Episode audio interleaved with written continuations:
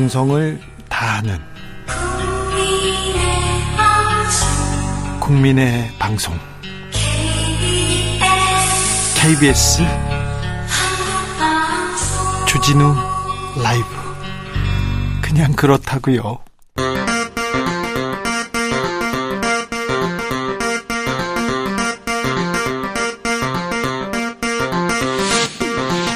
주진우 라이브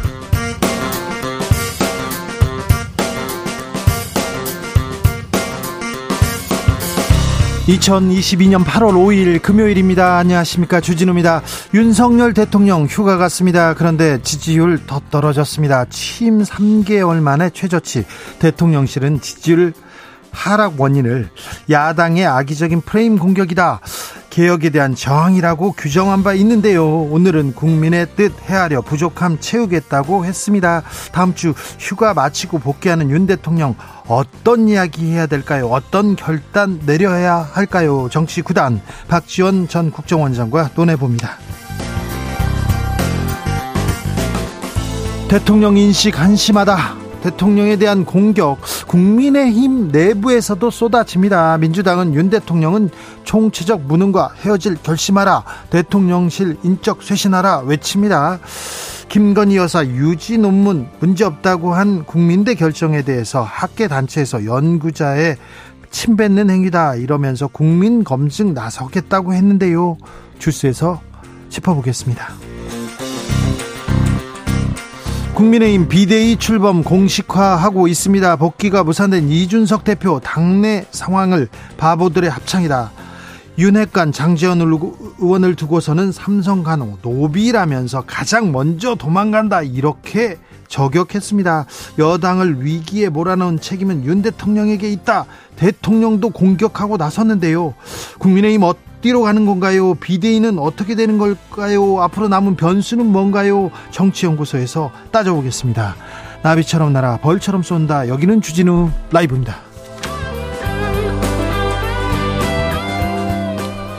오늘도 자중자애 겸손하고 진정성 있게 여러분과 함께하겠습니다. 대한민국 최초의 달 탐사선 다누리호 달로 날아가고 있습니다. 잘 가고 있습니다. 발사 후 교신에도 성공했는데요. 달로 가는 다누리에 대해서 아, 응원 메시지 그리고 달의 소원도 함께 보내주십시오.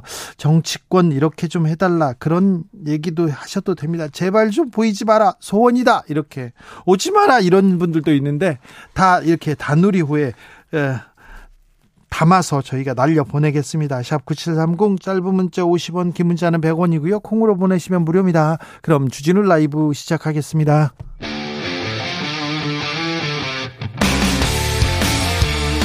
탐사보도 외길 인생 20년. 주 기자가 제일 싫어하는 것은?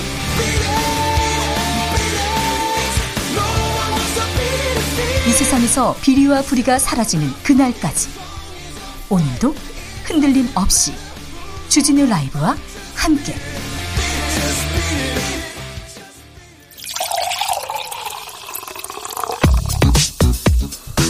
진짜 중요한 뉴스만 쭉 뽑아냈습니다. 주스. 정상근 기자 어서 오세요. 네, 안녕하십니까. 병원에 불이 났어요. 다섯 명이나 숨졌습니다. 네, 오늘 오전 10시 17분 경기도 이천시 관고동에 소재한 학산 빌딩에서 불이 났습니다. 어, 이 건물 4층에 병원이 있었고 이 병원이 투석 전문 병원이어서 인명 피해가 컸습니다. 어, 당시 병원 안에 환자 33명, 의료진 13명 등 46명이 있었던 것으로 확인되는데 어, 지금까지 5명이 사망했고요. 37명이 연기 흡입 등으로 부상을 입었습니다. 이 사망자 중 3명이 투석 환자였고요. 한 명은 간호사였고 다른 한 명은 신원을 확인 중인 것으로 알려졌습니다. 간호사 한 분은 환자를 끝까지 돌보려다 시간이 있음에도 불구하고 환자를 지키려다 변을 당한 것으로 보인다는 얘기가 나오고 있습니다. 소방 당국에서 지금 화재 원인 조사 중인데요. 아, 어떻게 이런 일이 있었는지 어, 나오는 대로 저희가 말씀드리겠습니다.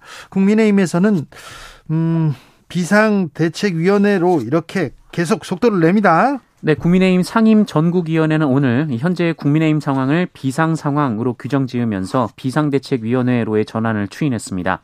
어, 이에 따라 오는 9일 이 전국위원회에서 당원 개정 그리고 비상대책위원장 임명이 이뤄질 경우 어, 비상대책위원회가 구성 작업이 착수될 것으로 보이고요.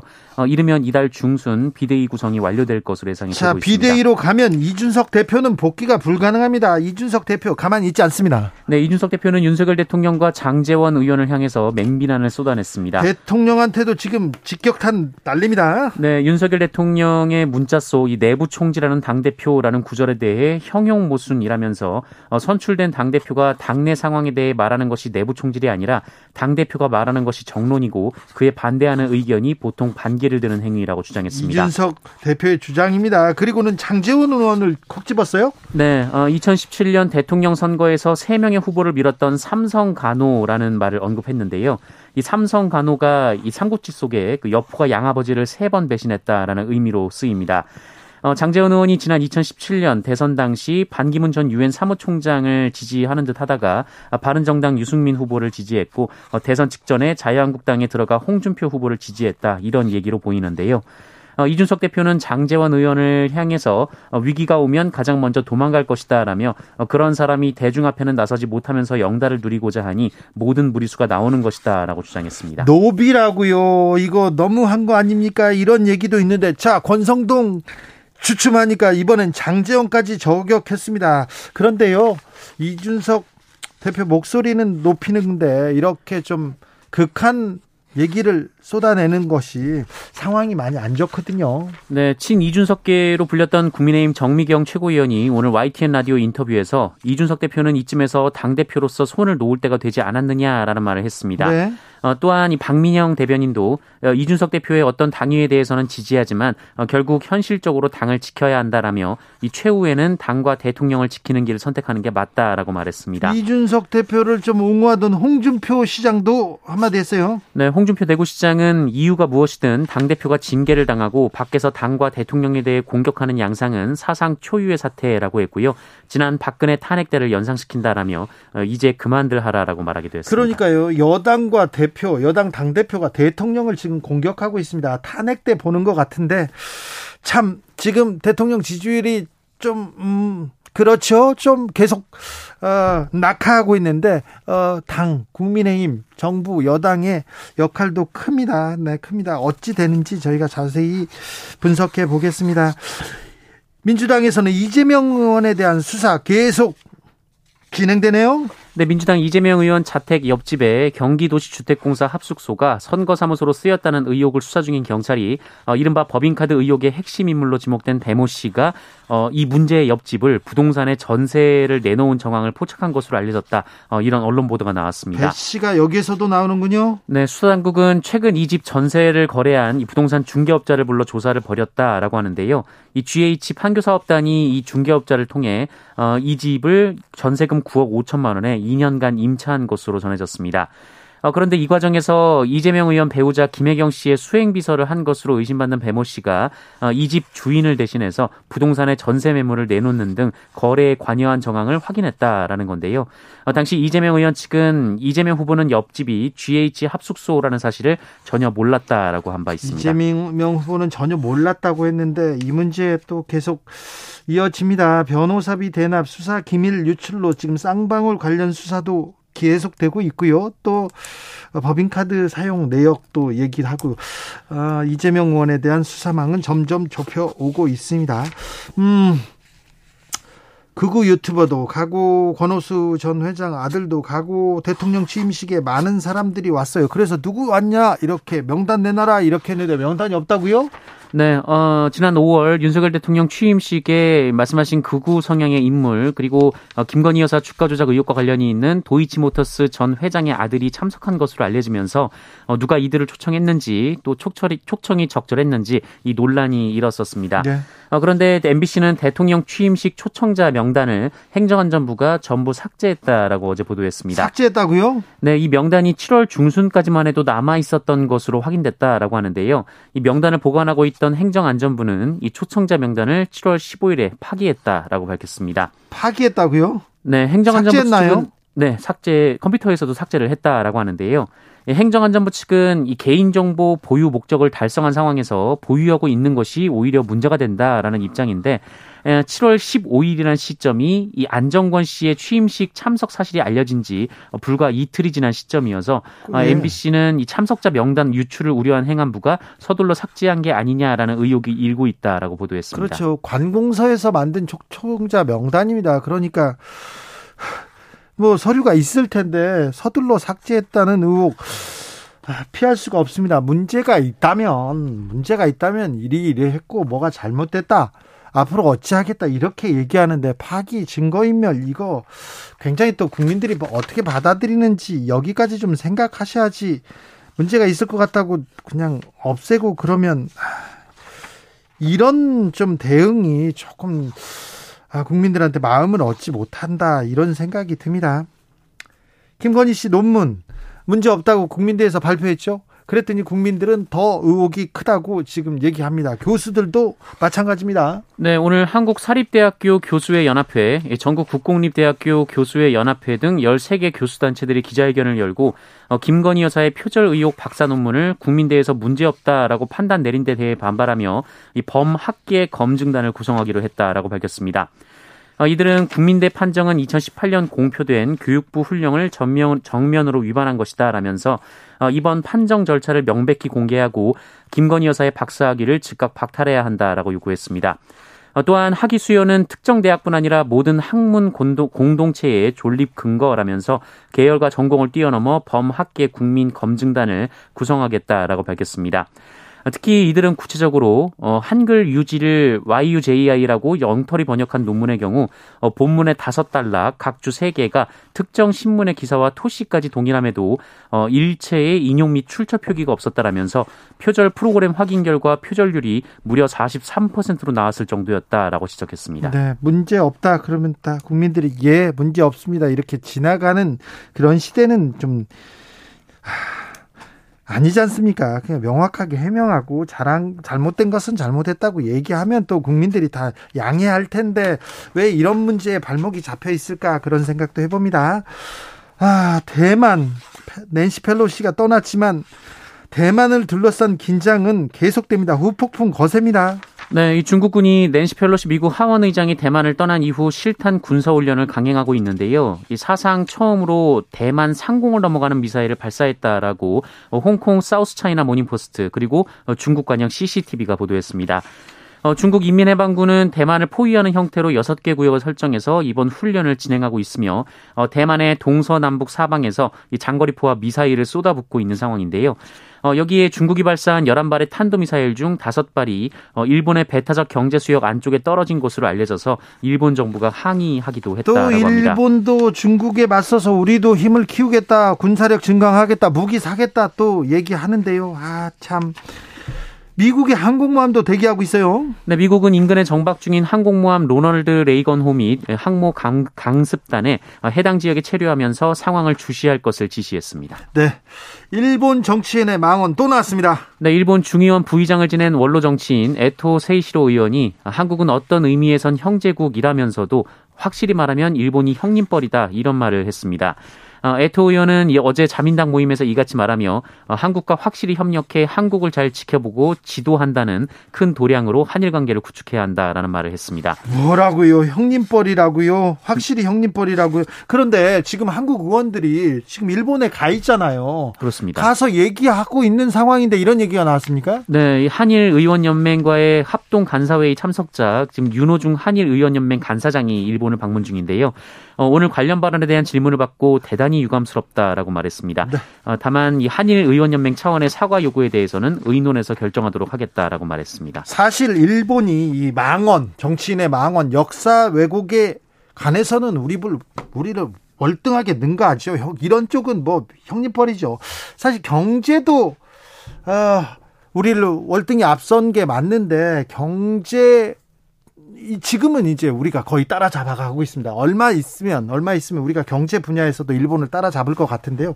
지금 사실 일본이 한국을 앞선 분야가 뭐 기술적으로도 앞선 분야가 조금 있지만 뭐 우동 소바 분야 말고는 별로 보이지 않아요. 후쿠시마 원전 사태 이후에 초밥도 이제 안 됩니다. 한국한테. 그런데 계속해서 망언 역사이고 계속하고 있습니다. 조금만 지켜보시죠. 경제도 좀 따라잡습니다. 일본인의 일본 정치인의 망언 안 나오도록 코를 납작하게 해줘야 되는데 아이참 아베 이후로 이 정치인의 망언 계속되고 있습니다. 네. 어, 참 최저임금도 우리가 따라잡았으면 좋겠습니다. 내년도 최저임금 완전히 확정됐습니다. 네, 내년도 최저임금 시간당 9,620원으로 최종 확정됐습니다. 고용노동부가 오늘 오전 9시 전자관보에 이를 게시했는데요. 어, 지난해 최저임금보다 5% 460원 정도 높은 금액이고요. 네. 어, 올해죠. 올해 최저임금보다 높은 금액이고 또 최저임금 월 환산액은 월 노동시간 209시간 기준으로 201만 580원이 됩니다. 예.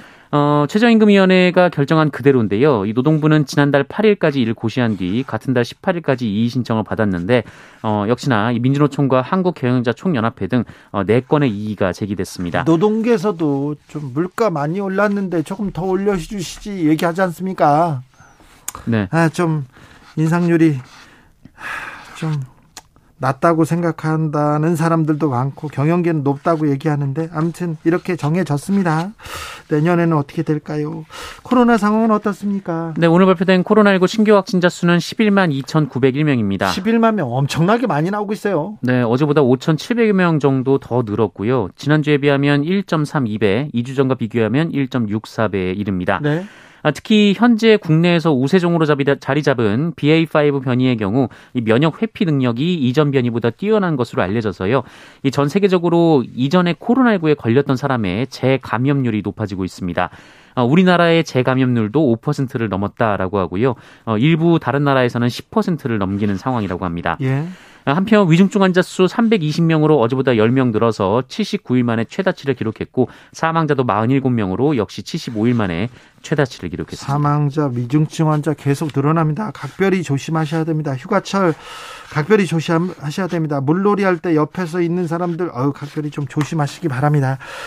다누리호는 지금 달로 날아가고 있습니다. 네, 한국이 만든 최초의 달 탐사선 다누리호가 현재까지는 성공적으로 임무 수행을 하고 있습니다. 예. 어, 오늘 오전 8시 8분 48초쯤 이 미국 플로리다 케이프 커네버럴 우주, 우주군 기지에서 발사가 됐고요. 발사 2분 40초 만에 1, 2단 분리, 발사 3분 13초 만에 페어링 분리가 성공적으로 이루어졌습니다. 가뿐히 성공했습니다. 네, 다누리는 이어 지구 표면에서 약 1656km 떨어진 지점에서 발사 40분 25초 만에 어, 펠컨 9 발사체를 2단으로부터 분리됐고요. 어, 이 이때부터 탑재 컴퓨터의 자동 프로그램이 작동해서 태양 전지판을 펼치면서 이동하고 있습니다. 어, 그리고 발사 1시간 만에 우리 시간으로 그러니까 오전 9시 40분쯤 지상국가의 첫 교신에 성공했고요. 오후 2시 전위궤도 진입까지 확인이 됐습니다. 달에 가 달로 날아가서 달에 뭐 좀 뭐, 뭐라고 해야 되나요? 착륙해서 뭘 탐사를 하고 그런 건 아닙니다. 네. 어, 달 궤도 상공 100km에 진입하면 성공인데요. 네. 이 4개월 반을 이 전위 궤도를 따라서 비행할 예정입니다. 예. 어, 다누리호는 오는 2월 1일부터 하루 12번 달 상공을 돌면서 달 관측 등 과학 임무를 수행하고요. 이 관측 데이터를 지상국에 수신할 예정입니다. 어, 송신할 예정입니다. 어, 또 세계 최초로 달 표면 전체의 편광 지도를 제작할 계획이고요. 또 우주 인터넷 통신 시험도 시도할 예정이라고 합니다. 어쨌든 이로써 우리나라는 세계 일곱 번째로 달 탐사국이 될 가능성이 매우 높아졌습니다. 미사일도 쏘고 인공위성도 막 쏘고 막 아, 이제 달 탐사도 하고 우리가 참 아, 세계 손꼽히는 선진국이 된 거는 맞는 것 같습니다. 달 탐사국도 달 탐사를 하는 나라 일곱 번째라고요. 네, 자랑스럽습니다. 주스 정상근 기자와 함께했습니다. 감사합니다. 고맙습니다. 달로 가는 다누리의 응원 메시지, 달로 보내는 소원도 함께 실어 보내고 있습니다. 0013님 오늘 다누리, 다누리오 발사 같은 마음. 와, 뭉클한 이런 좀 뭉클한 정치는 할 수 없을까요? 이렇게 합니다. 다누리오 같이 감동을 주기는 좀 힘들 것 같습니다. 김덕명님 다누리 달에 도착되기를 바랍니다. 경제 악재는 모두 달에다 두고 왔으면 좋겠습니다. 그렇게요. 달나라에 그쪽에다 다 버리면 되는데 그럼 달이 싫어요. 달이 아파하잖아. 네. 8649님 우리 정치인들 달나라에 이렇게 보내면 어떻게 할까? 네. 8649님, 주기자님, 열혈 정치자 30대 남자입니다. 이번 달 탐사 출발했는데요. 제발 정치하는 분들 청렴하게 국민을 위해서만 신경 써주시고 이 무더위에 고생하시는 농부 및 소상공인 사장님께, 사장님께 노고 감사드립니다. 코로나와 싸우시는 의료진들 아프지 마시고 건강 잘 챙기셨으면 합니다. 참, 두루두루 이렇게 신경 써주시는 분이셨습니다. 7910님, 다누리 달 착륙 성공하길 바랍니다. 착륙 안 한다니까요. 달, 달 궤도에서 이렇게 도는 거예요. 다, 다누리 달 가는 길에 코로나 싹 쓸고 가서 우주 블랙홀에 가둬버렸으면 좋겠습니다. 우주 블랙홀까지 가지도 않습니다. 달 주변을 이렇게 도는 건데요. 아무튼 7910님, 마음 제가 다 알았어요. 다 헤아려서 보내자고 할게요.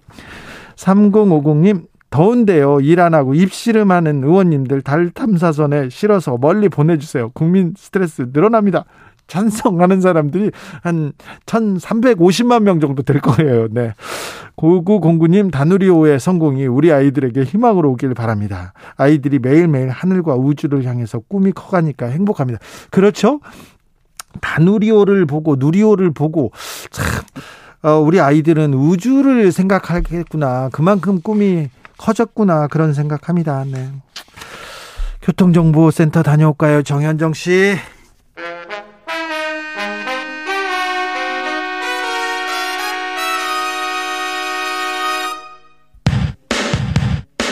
주진우 라이브 돌발 퀴즈.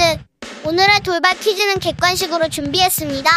문제를 잘 듣고 보기와 정답을 정확히 적어 보내주세요. 낸시 펠로시 미국 하원의장이 본인의 SNS 계정에 이곳 방문 사진을 올렸습니다. 그러면서 한반도 민주주의의 초병인 장병들의 애국적인 복무에 대한 국가와 의회의 감사를 전달했다고 밝혔는데요. 판문점 공동경비구역의 영어 줄임말로 영어로도 만들어졌던 이곳의 이름은 무엇일까요? 보기 드릴게요. 1번 JSA, 2번 OCA. 다시 한번 들려드릴게요. 1번 JSA, 2번 OCA. 샵9730 짧은 문자 50원 긴 문자는 100원입니다. 지금부터 정답 보내주시는 분들 중 추첨을 통해 햄버거 쿠폰 드리겠습니다. 주진우 라이브 돌발 퀴즈 월요일에 만나요.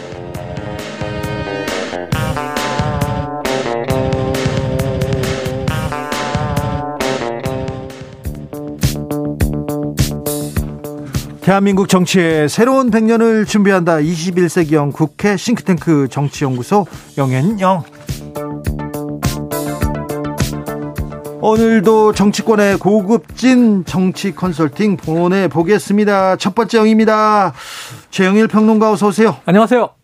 두 번째 영입니다. 엄경영 시대 정신연구소장 어서 오세요. 네, 안녕하세요. 네, 잘 지내셨어요?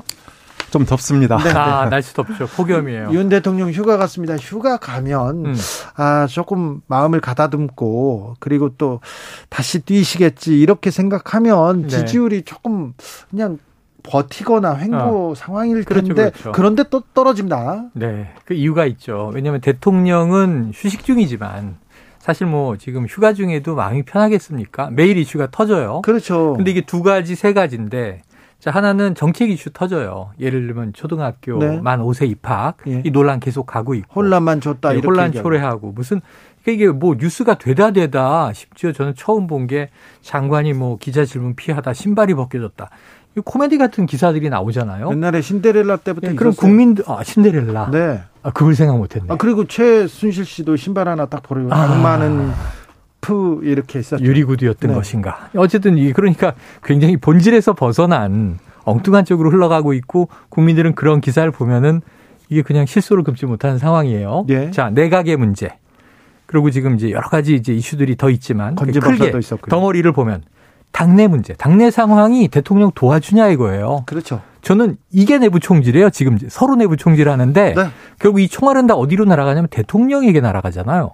대통령도 개입이 돼 있고 예. 심지어 이제 당에서 지금 축출되거나 최소한 지금 비대위로 가게 됐으니까 자동 해임이 될 수밖에 없는 이거 눈앞에서 뻔히 보고 있는 이준석 대표도 본인 정치 본인 살아야 되니까 네. 결국은 이 타겟이 대통령실로 갑니다. 네, 대통령은 직접 공격하기 어제부터 시작했습니다. 시작했죠. 예. 그리고 가처분 신청 직접 내겠다. 예. 나 여기 승보가 난다.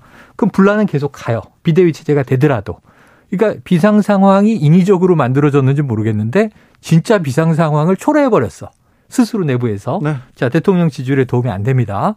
지금 그 외에 기타 외부 환경 변수를 보면 경제적인 문제, 먹구름 잔뜩 끼어 있죠. 퍼펙트 스톰. 그다음에 안보 문제, 중국, 북한, 또 러시아 전쟁 계속하죠. 공급망 위기, 금리 계속 올라가죠. 그럼 이제 우리 시민들 기분이 좋을 리가 없죠. 예를 들면 LTV 뭐 생애 첫 주택 80% 대출 허용했는데 아무도 대출 안 받죠? 아, 이자가 이렇게 높은데 누가 아니, 그렇게 40년 상환 6억 대출 받으면 월이자가 289만 원인데 20살에 대출 받아서 집 사면요. 60에 이거 졸업인데 대출 졸업. 근데 문제는 한 달에 어떻게 300만 원 가까운 이 원리금 이자를 어떤 청년이 내냐고요?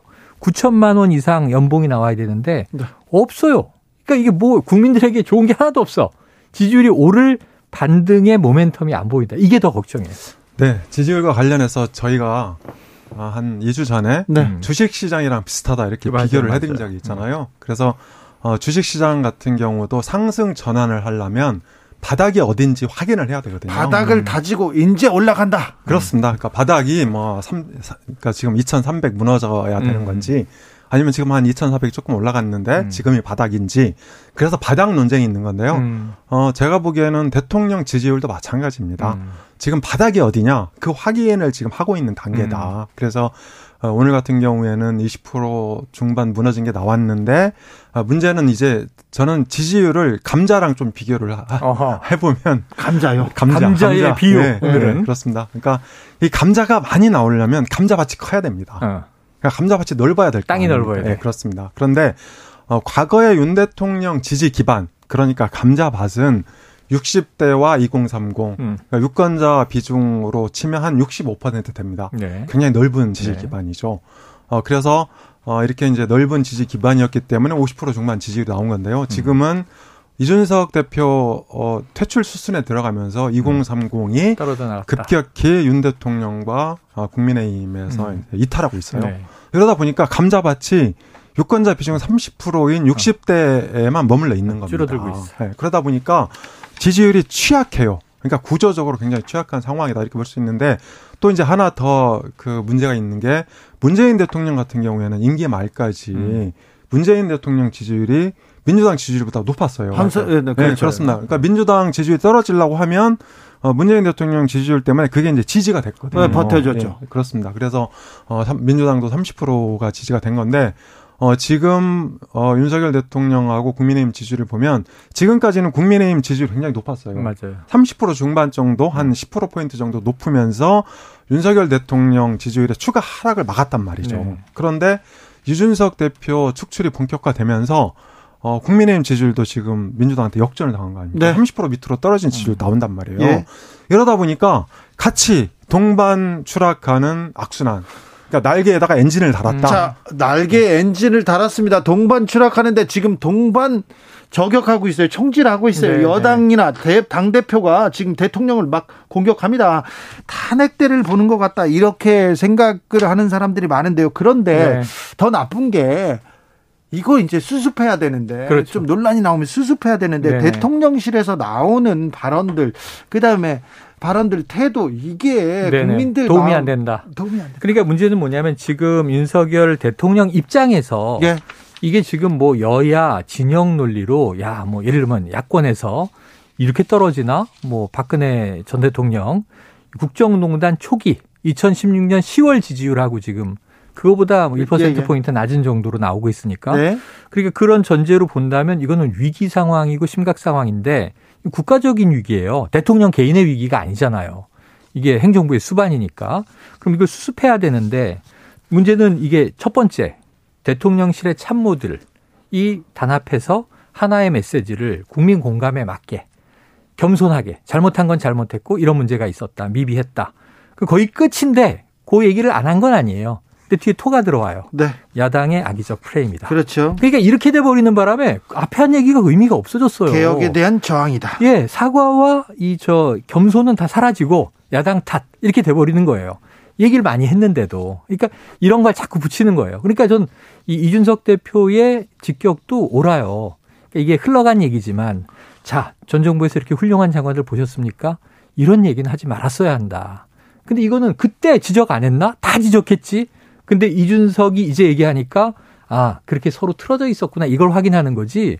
그동안 다수 많은 사람들이 지적해 왔던 것들을 하나도 고치지 않았다가 문제여서 저는 휴가 이후에 윤석열 대통령이 자, 모든 걸 내려놓고 네. 초심에서 다시 간다.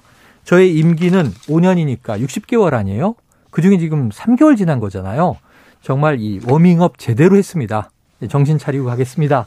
그리고 무엇보다도 참모 진에서 교체할 사람들 교체하고 심지어는 이 행정부 내각에서도 교체할 사람 교체하고 지금 무리가 좀 해소되지 않을 것 같은 것들은 네. 조기 수술을 하고 가야 되고요. 누구보다 대통령이 믿고 의지할 수 있는 정말 국정 경험이 있는 멘토 그룹이 필요하다.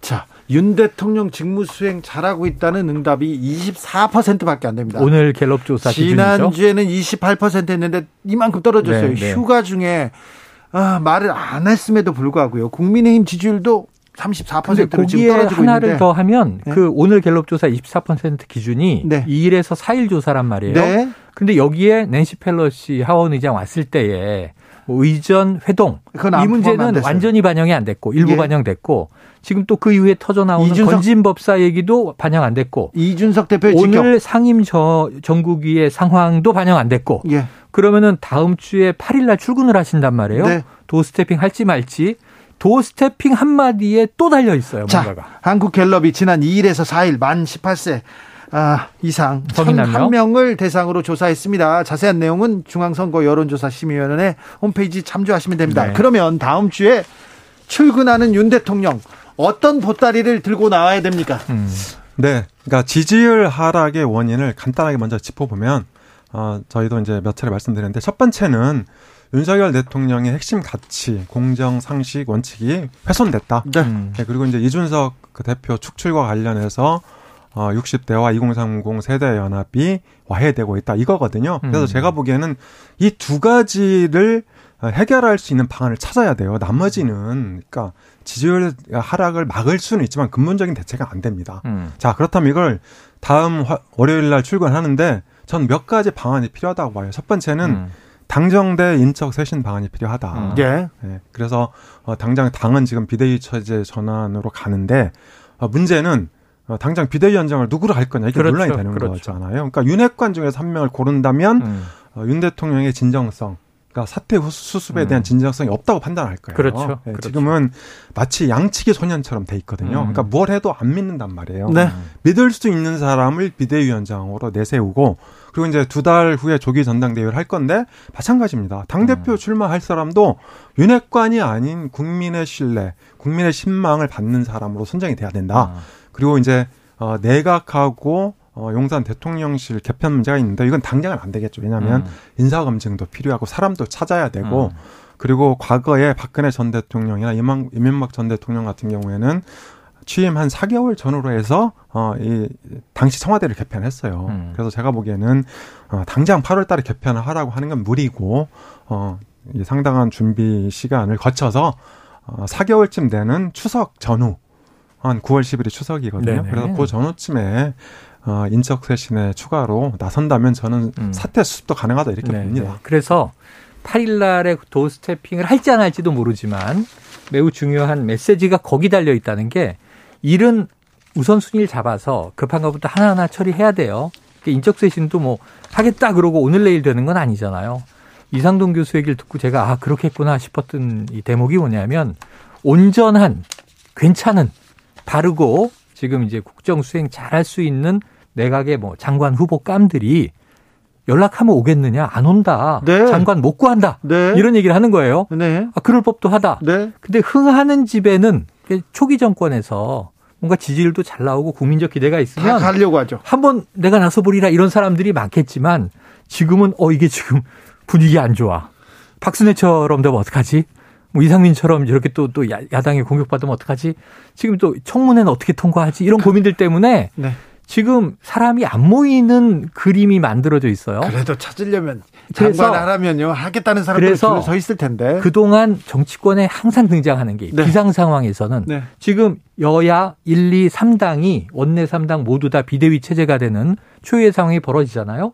이럴 때 그럼 인재를 데리고 오는 쪽이 흥하니까 힘들어도 삼고초려라는 말이 나오는 거예요. 예. 그럼 대통령의 삼고초려가 나오려면 전 8일 날이 휴가 후 첫 출근 메시지는 말씀하신 인적쇄신 단행하겠습니다. 지금부터 준비해서 빠른 시일 내에 저희가 손볼 곳을 다 보고 무리가 빚어진 곳들은 채우겠습니다. 이렇게 얘기를 하면 우선 말로 던지고 국민들이 그래? 그러고 기다려 보는데 인적 쇄신 없다. 뭐 이런 식의 또 이제 메시지가 나오면 지지율은 20%대도 바닥이 아닐 수 있다. 네. 이런 걱정이 이제 남는 거죠. 윤 대통령의 메시지 사실 주말 지나면 출근이니까 네. 휴가 다 갔어요 그 사이에. 네. 뭐 펠러시 하원 의장 얘기하다가 사흘 지나가 버리고 네. 당내 논란 얘기다 일주일 지나가 버리고 휴가 중에 일정이 하나 있었는데 연극 연극을 보고 뒤풀이 간 겁니다. 왜 그렇게 결정했을까 네. 여기에 대해서도 좀 뭐 많은 얘기가 있고요. 그 다음에 음. 하나는 또 어, 홍보 기획비서관을 임명했어요. 아, 그 부분에 대해서도 왜 지금 홍보 기획비서관인가 이런 얘기도 있어요. 그러니까 계속 홍보가 부족하다라는 더 알려야 하는데 지금도 혼선이 있는데 이제 그런 고민을 해소 그렇죠. 그러니까 역대 대통령들이 늘 빠지는 함정이 음. 그러니까 국정을 국민과 소통으로 생각 안 하고 음. 홍보로 생각하는 네네네. 그런 경향이 있거든요. 그래서 어이 그 평론가께서 잠시만요. 그 음. 말씀하셨는데 어, 취향 연령 5세 말씀하셨잖아요. 어. 사실 이게 그 문재인 정부 때는 정책실이 있었거든요. 음. 정책실이 정책에 대한 컨트롤 타워 역할을 했어요. 음, 그렇죠. 그리고 이제 어, 민정수석실도 여기서 그 검증에 대한 문제들 처리했는데 제가 음. 보기에 아, 이 정책실 없애고 민정수석실을 이제 법무부로 이관하고 이러면서 음. 여러 가지 지금 그 과도기적으로 펑크가 나고 있다. 음. 그래서 어, 이런 문제도 뭐 해결해야 되는데 예를 들면 이제 특별감찰관 문제는 여야가 다 요구하고 있는 거잖아요. 음. 그리고 이제 제2부속실 문제도 계속 제기가 되고 있고 네. 그래서 이런 것들에 대해서 어, 선제적인 그런 이제 조치들이 필요하다. 네. 아, 이렇게 생각을 합니다. 3123님께서 제 생각에는요, 바른 말할 멘토들이나 참모가 중요한 것보다 먼저 음. 선행돼야 하는 것은 스스로 들을 자세가 되어 있어야 한다고 음. 생각합니다. 진정 듣고자 하면 들립니다. 얘기합니다. 6800님께서 별로 위기인지 모르겠어요. 저는 얘기하는데. 아. 네. 지금 저기 대통령 지지율은 국정농단, 박근혜 대통령 당시 국정농단 초기 때 지지율하고 비슷한 거니까 네. 위기라고 보는 거는 맞 맞겠죠. 아, 위기고 역대 정권에 지금 취임 3개월 차에 3개월 차에 네. 20%대 지지가 없다니까요. 그렇습니다. 그리고 일본 같은 경우에는 음. 물론 이제 그 권력 구조가 좀 다르긴 한데요. 어, 이 지지율이 10%대로 떨어지면 음. 관행적으로 사퇴합니다. 네. 사퇴하죠. 총리가 네. 사퇴하고 네. 총선거를 치르죠. 네, 네, 그렇습니다. 그러니까 그러니까 위기라고 보고 지금 판단하는 게 다르지만. 맞습니다. 근데 문제가 뭐냐면요. 음. 국민의힘이 지금 비대위로 가는 길에 계속해서 이준석 대표가 독설과 총질을 계속 하실, 거, 하실 거거든. 인제는 합니다. 어. 인제는 본격적으로 지금까지는 윤핵관만 공격하다가 네. 대통령은 안 했잖아요. 그랬죠. 그러다가 이제는 나도 이제 이럴 게 없어. 여기에다가 이런 상황에 홍준표, 오세훈 다른 음. 정치인들 그리고 국민의힘 내부에서도 이견이 나오기 시작했어요. 윤핵관만 있는 것은 아닌데다가 네. 그동안 윤핵관 중에도 핵심 윤핵관도 갈래가 다르잖아요. 우리가 대표적으로 권성동 원내대표 공식 직함을 가지고 지금 사실상 뭐 대통령 다음 실세 2위다 이런 얘기도 하고 당에서는 지금 1위죠. 뭐 네. 이제 비대위원장 임명 권한까지도 갔습니다. 장재원 의원은 이제 이게 비서실장, 당선인 비서실장 하다가 지금은 의원으로만 당에서 활동하지만 실질적으로는 상당히 소통하고 대통령실에 영향을 행사하고 있다. 심지어 권성동 원내대표가 뭐라 그랬어요? 나는 7급 정도 줄 걸로 기대했는데 9급을 줘서 실망했다가 장재원 의원에 대한 얘기였잖아요. 말이 거칠다. 아, 앞으로 주의하겠습니다.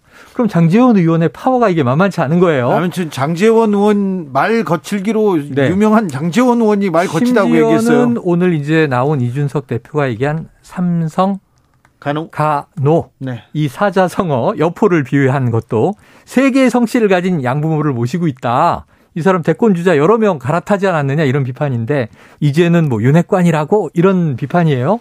근데 이게 장재원 의원을 타겟팅한 것이다. 이렇게 해석이 되는 거예요.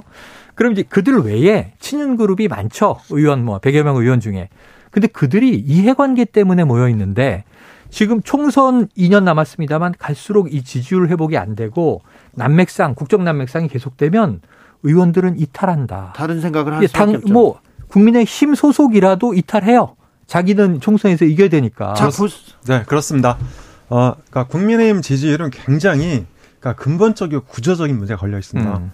그러니까 이준석 대표가 윤 대통령에 대해서 총질을 하긴 하지만 음.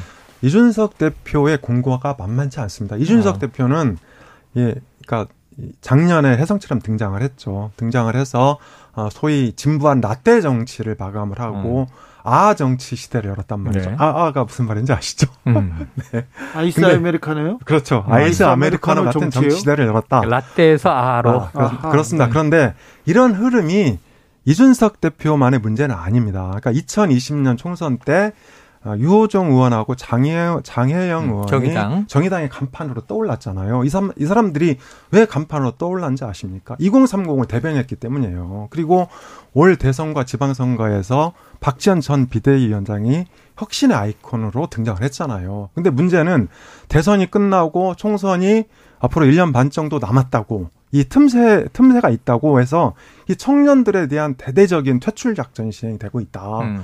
아 저는 이제 그런 일환이라고 봅니다. 민주당 같은 경우에도 박지원 위원장, 박지원 전 위원장의 출마를 아예 차단해버렸잖아요. 음. 왕따로 만들어서. 그리고 정의당도 비례대표 의원들이 선거 패배 책임이 있다.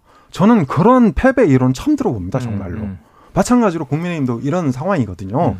그래서 저는 국민의힘이 이준석 대표를 퇴출을 하고 자유한국당으로 돌아가겠다. 음. 이렇게 지금 결의를 한것 네, 같아요. 네, 그렇죠. 그래서 답답한데 음. 이게 정말 이게 이렇게 되면 국민의힘 지지율을 올릴 수가 없어요. 음. 자, 짧게 좀 짚어보고 네. 민주당으로 가야 됩니다. 예. 자, 국민의힘은 차기 당권 경쟁 시작합니까? 비대위원장을 누가 맡을지 아 지금 관심 네네. 지목됩니다. 아, 이게 대략 지금 뭐 그림은 이래요. 제가 관망하는 건 이 친윤 색채가 옅은 네. 중도적인 성향의 중진 의원에게 비대위원장을 맡기는데 관리형이다. 네. 전당대회 준비 두 달 하면 끝이에요. 네. 그럼 8월 말에 민주당 전대에서 당권이 수립되면 네. 불과 두 달 후에 10월 한 초중순에 네. 지금 또 전당대회를 하는 거예요. 집권여당이. 그렇죠. 네. 그럼 이 당대표는 그 시점부터 2년 네. 공천권 갖는 대표가 뽑히는데 이게 하이라이트예요. 그러니까 비대위 구성이 그래서 중요한 건데 결국은 이제 저 경선 관리 또 해야 되니까 그럼 이 비대위원장은 지금 주호영 의원이냐 뭐 혹은 좀 친윤 색깔이 강하지만 정진석 의원이냐 뭐 이런 그룹들 네. 지금 논의가 되고 있어요. 예. 근데 외부에서 모셔오기에는 시간도 없고 위험 요인이 더 크죠. 이렇게 갈 거예요. 그 중요한 거는 이제 10월에 당권자가 누구냐. 이게 이제 제일 중요한데 예. 윤핵관이 등장하면 저는 이거는 아무 의미 없는 짓을 한 것이다. 집권당은 실패한 전당대회를 치르게 될 것이다라고 예언을 할 수 있는데. 아니, 그런데 정권을 잡았는데 네. 지금 정권 초기인데 윤핵관들이 우리가 당권도 잡아야 하지 않느냐 이런 얘기 나올 건데요. 아유, 그렇게 나올 겁니다. 네, 그래서 9일날 어, 전국위가 소집되어 있는데요. 어, 아마 그 안건으로 음. 비대위원장을 올렸다는 음. 소문이 있어요. 네네네. 그래서 말씀하신 대로 음. 어, 한 분은 이제 그 주호영 의원이 네. 될 수도 있고요. 또 한 분은 정우택. 네, 정우택 의원도. 네, 그래서 네, 하마평에 올랐죠. 네, 뭐두 명 중 한 명이 될 것 같고 정진석 음. 국회 부의장 분이 안 한다고 했어요. 음. 네. 그래서 아마도 어, 당권에 관심이 좀 있는 것 같다. 음. 그래서 당권은 정진석 국회 부의장이 나온다면 음. 뭐 친윤계로 이제 참여할 수도 있고요. 음. 그리고 어, 어 김기현 전 원내대표도 욕심 있죠. 어, 범, 예, 네. 자처하고 있습니다. 네. 게다가 안철수 의원도 네. 어, 7일 날 일요일 날 귀국을 하는데요.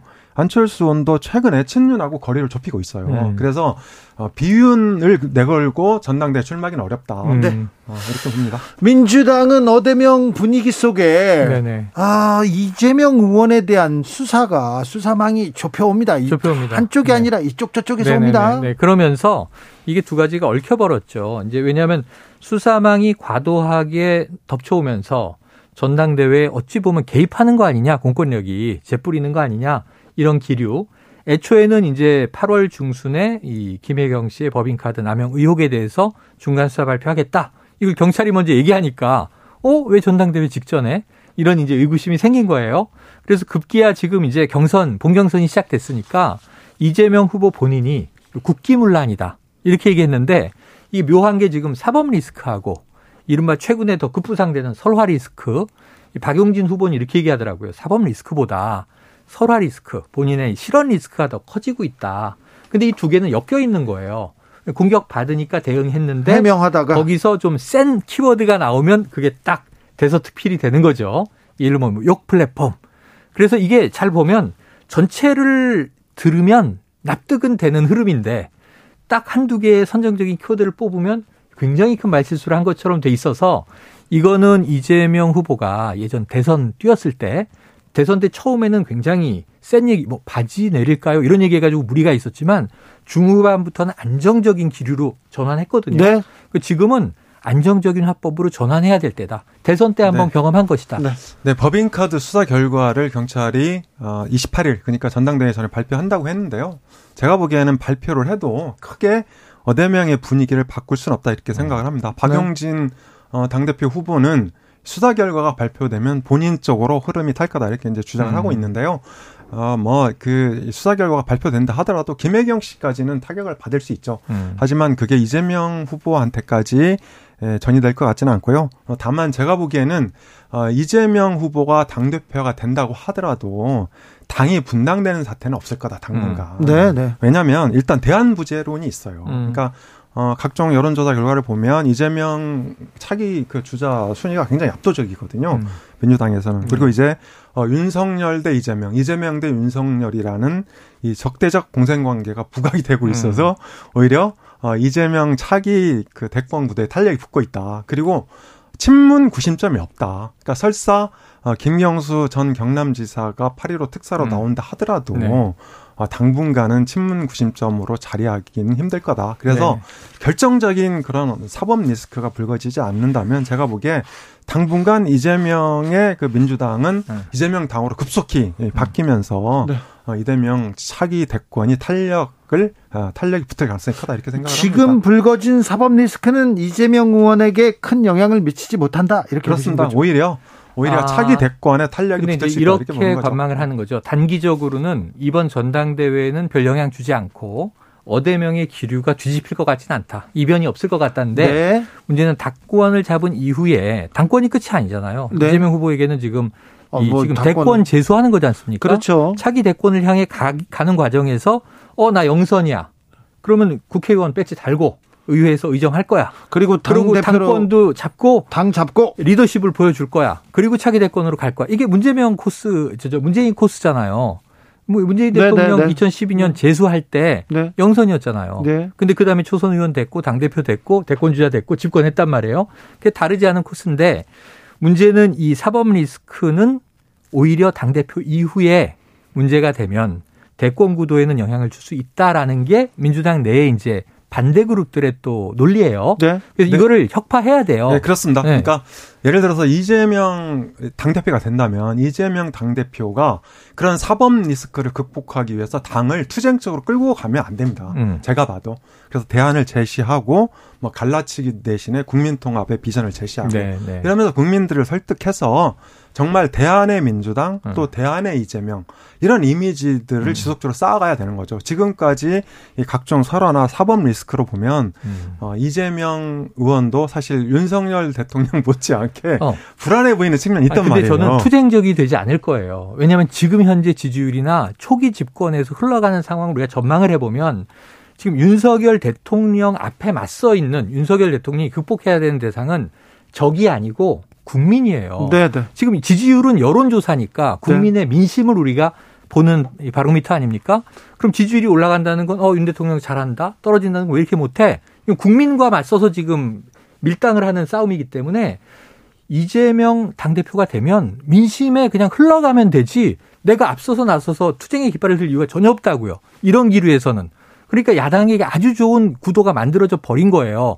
너무 무능력해서 벌어진 일인데 네. 그 대통령 본인의 이제 책임이죠. 그런데 문제는 뭐냐면 이재명 당 대표가 된다면 누구와 싸우냐 하면 네. 이제 여론조사가 좀 보물처럼 나올 게 걱정이에요. 차기 당, 대권 문제가 아니 왜 이게 집권 2개월 만에 왜 한동훈 이름이 나오고 오세훈 이름이 나오고 이걸 왜 지금 벌써 해? 그 지금 싹 들어갔어요. 근데 저는 차기 대권 주자 이제 여론조사 매주 나오면 이재명 올라오고 야권에서는 오세훈 올라오고 한동훈 올라오고 이준석도 올라옵니다. 이 구도를 가지고 정가가 시끌시끌 4년을 흘러갈 것이다. 자. 그 사이 총선이 있습니다만 네. 난감하다. 대량 난감입니다. 알겠습니다. 그렇다면 박용진 강훈식 단일화는 어렵죠. 어렵습니까? 네네네. 어려워 그러니까 보입니까? 그렇습니다. 강훈식 의원은 일단 비명의 대표로 보면 됩니다. 네. 비명의 대표라고요? 비명. 그러니까 비명 일단 비명의 대표고 아, 중립지대 대표 같은데. 예, 예. 박영진 의원은 반면이죠. 아, 그렇죠, 그래서 그렇죠. 약간 결이 다르고요. 음. 그리고 만약에 단일화를 해서 이긴다면 단일화 모멘텀이 살아 있는 거죠. 음. 네. 그런데 각종 여론조사를 보면 단일화해도 어대명한테는 역부족이다. 음. 이렇게 된다면 이 예를 들어서 여론조사 지지율이 조금 떨어지는 강훈식 의원 입장에서는 강훈식의 정치를 본격화하는 게 훨씬 이득이거든요. 네, 맞아요. 그런 면에서 저는 단일화는 사실상 물 건너 갔다. 그리고 내일부터 시작이에요. 네, 맞아요. 물 건너 갔습니까? 네. 네. 최영일, 엄경영 두 분과 함께 아, 컨설팅 해봤습니다. 아, 우리 얘기를 좀 잘 들으면 정치가 조금 나아질 텐데. 엄 소장님이 대통령실에 가면 네. 많이 바뀔 것이다. 추천드립니다. 그런 네, 말씀하지 마시고 저 싫어하는 사람 많습니다. 네. 정치연구소 영현영 여기서 인사드립니다. 감사합니다. 고맙습니다. 저는 감사합니다. 6시에 2부에서 박지원 원장과 돌아옵니다.